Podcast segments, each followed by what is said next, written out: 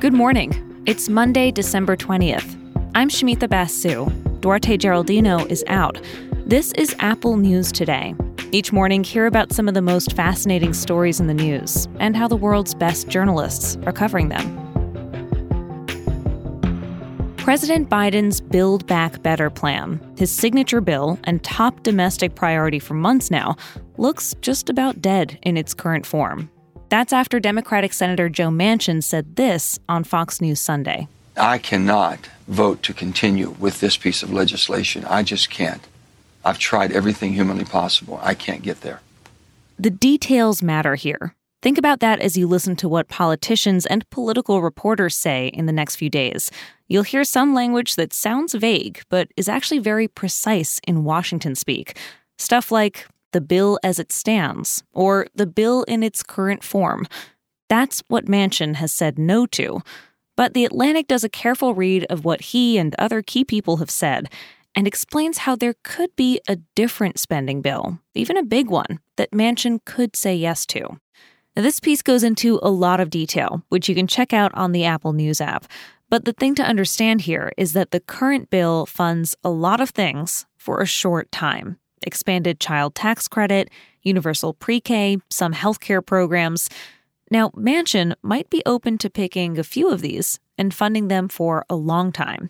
So even though it looks hopeless for this exact bill right now, The Atlantic says the story isn't over yet.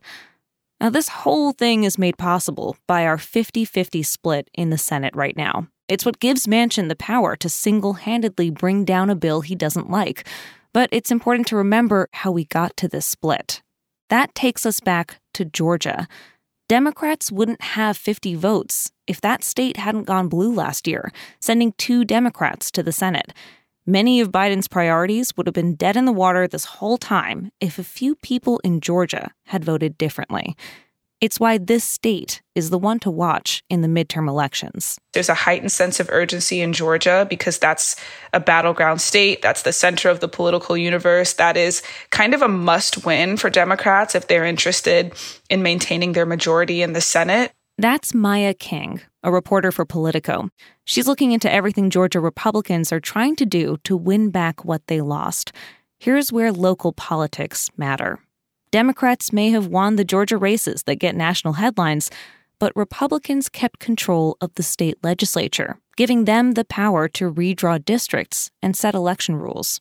So in Georgia right now, what we're seeing are a number of key steps on the state and the local level to one, try to rewrite uh, election and, and, voting laws, and two, um, dismantle some of the gains that Democrats have made. Democrats worry it could be harder for some of their supporters to vote in the state because of a recently passed law. So, among its many provisions, some that folks have pointed out to me as the more egregious were limits on the number of ballot drop boxes in a given county, limits on the length of time that one can take for a runoff. And then there are also smaller provisions in that law, like it actually outlaws the ability to pass out water or snacks to voters who are waiting in line if they're waiting for long times at their precincts. One organizer who's working to turn out black voters told King she'll be looking at the midterm elections in November as a signal for whether democracy will be protected. Because, as she put it, Georgia is a microcosm of what's happening all over the country. Under these new provisions, was aren't just taking place in Georgia, they're being tested and will be tested in many other states across the country next year.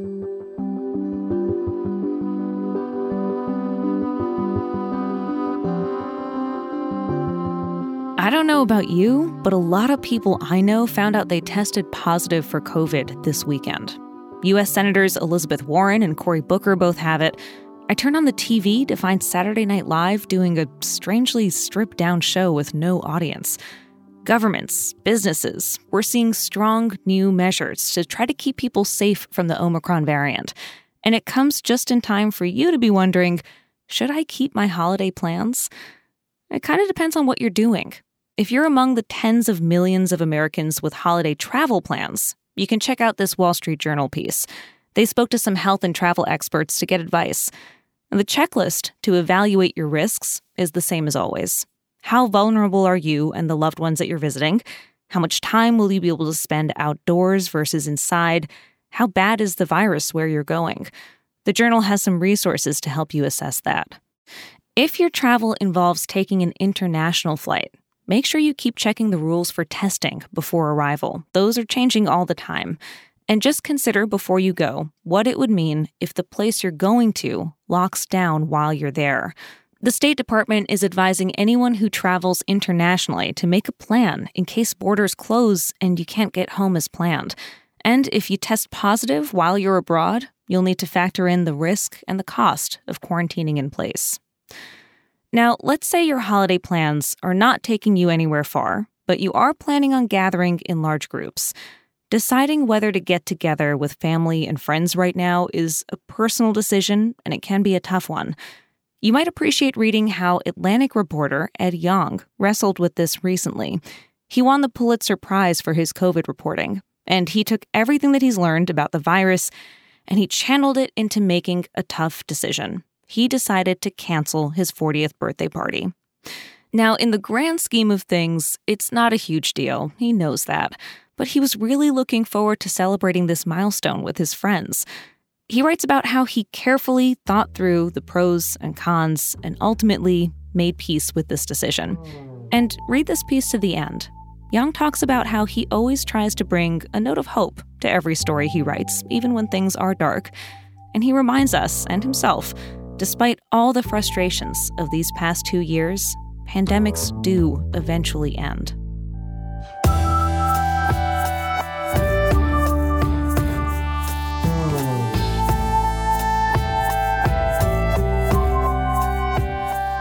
Electric vehicles can be a crucial part of bringing down carbon emissions, but there's a problem. Mining nickel, which is needed to make batteries for electric cars, can do a lot of damage to the environment.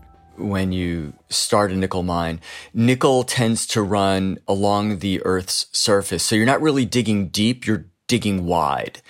And what that means is you're taking down a lot of trees and natural rainforest you're, you're stripping it away and you're going wide to do it. And that creates other problems. That's Andrew Lehren, senior editor with NBC News' investigative unit. He's talking about a specific rainforest, one that's in a remote part of the Philippines, which is rich in nickel reserves. A mining company wants to more than triple the size of a nickel mine there. Lehren and a team of reporters talked to indigenous residents who say their relationship to this mine is complicated. The company points out that it brought new development to the area, it upgraded the water system there. But locals say ultimately their way of life is threatened by this expanding mine. They're worried about the toxic runoff and what kind of damage it might be doing to their fragile ecosystem. This took some original reporting from NBC News, together with the Philippine Center for Investigative Journalism. They tested the water in the area and found dangerous levels of carcinogens. There are a lot of potential health risks. The results of the mine are things like, you know, dust in the air that can cause coughs and respiratory issues. There are uh, skin lesions. So, you know, the skin suffering, you know, having scars and itching and the like. It's people's drinking water not being drinkable. It's the fish and the fishing there not being what it once was that was able to sustain the community as well as it had been. This NBC piece looks at the damage inflicted on the environment to get material for electric cars, and it asks whether the trade off is worth it in exchange for getting electric vehicles, one of the prices that we're paying is destroying pristine rainforest. And as we destroy this rainforest, it weakens our planet's ability to reduce carbon dioxide and to reduce climate change. You know, every bit of rainforest that we lose is essentially like losing part of the lungs of the planet, is what scientists tell us.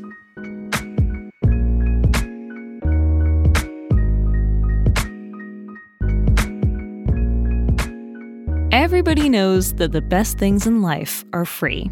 But here's the catch some of the worst things in life are also free.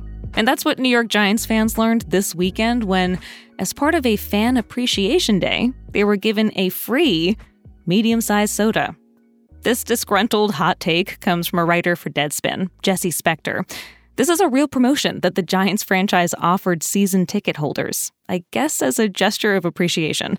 Spector writes this medium sized soda, not even a large, it was a medium size, was like salt in the wound. Here are the Giants on track to miss the playoffs for the ninth time in the last 10 years. They lost to the Dallas Cowboys yesterday, by the way, 21 to 6. And what do the fans get after suffering through all of this heartbreak? Spector writes a cup of ice with maybe six cents worth of soda. You can find all these stories and more in the Apple News app. And while you're in the app, keep listening to hear narrated articles from our News Plus partners. We'll talk with you again tomorrow.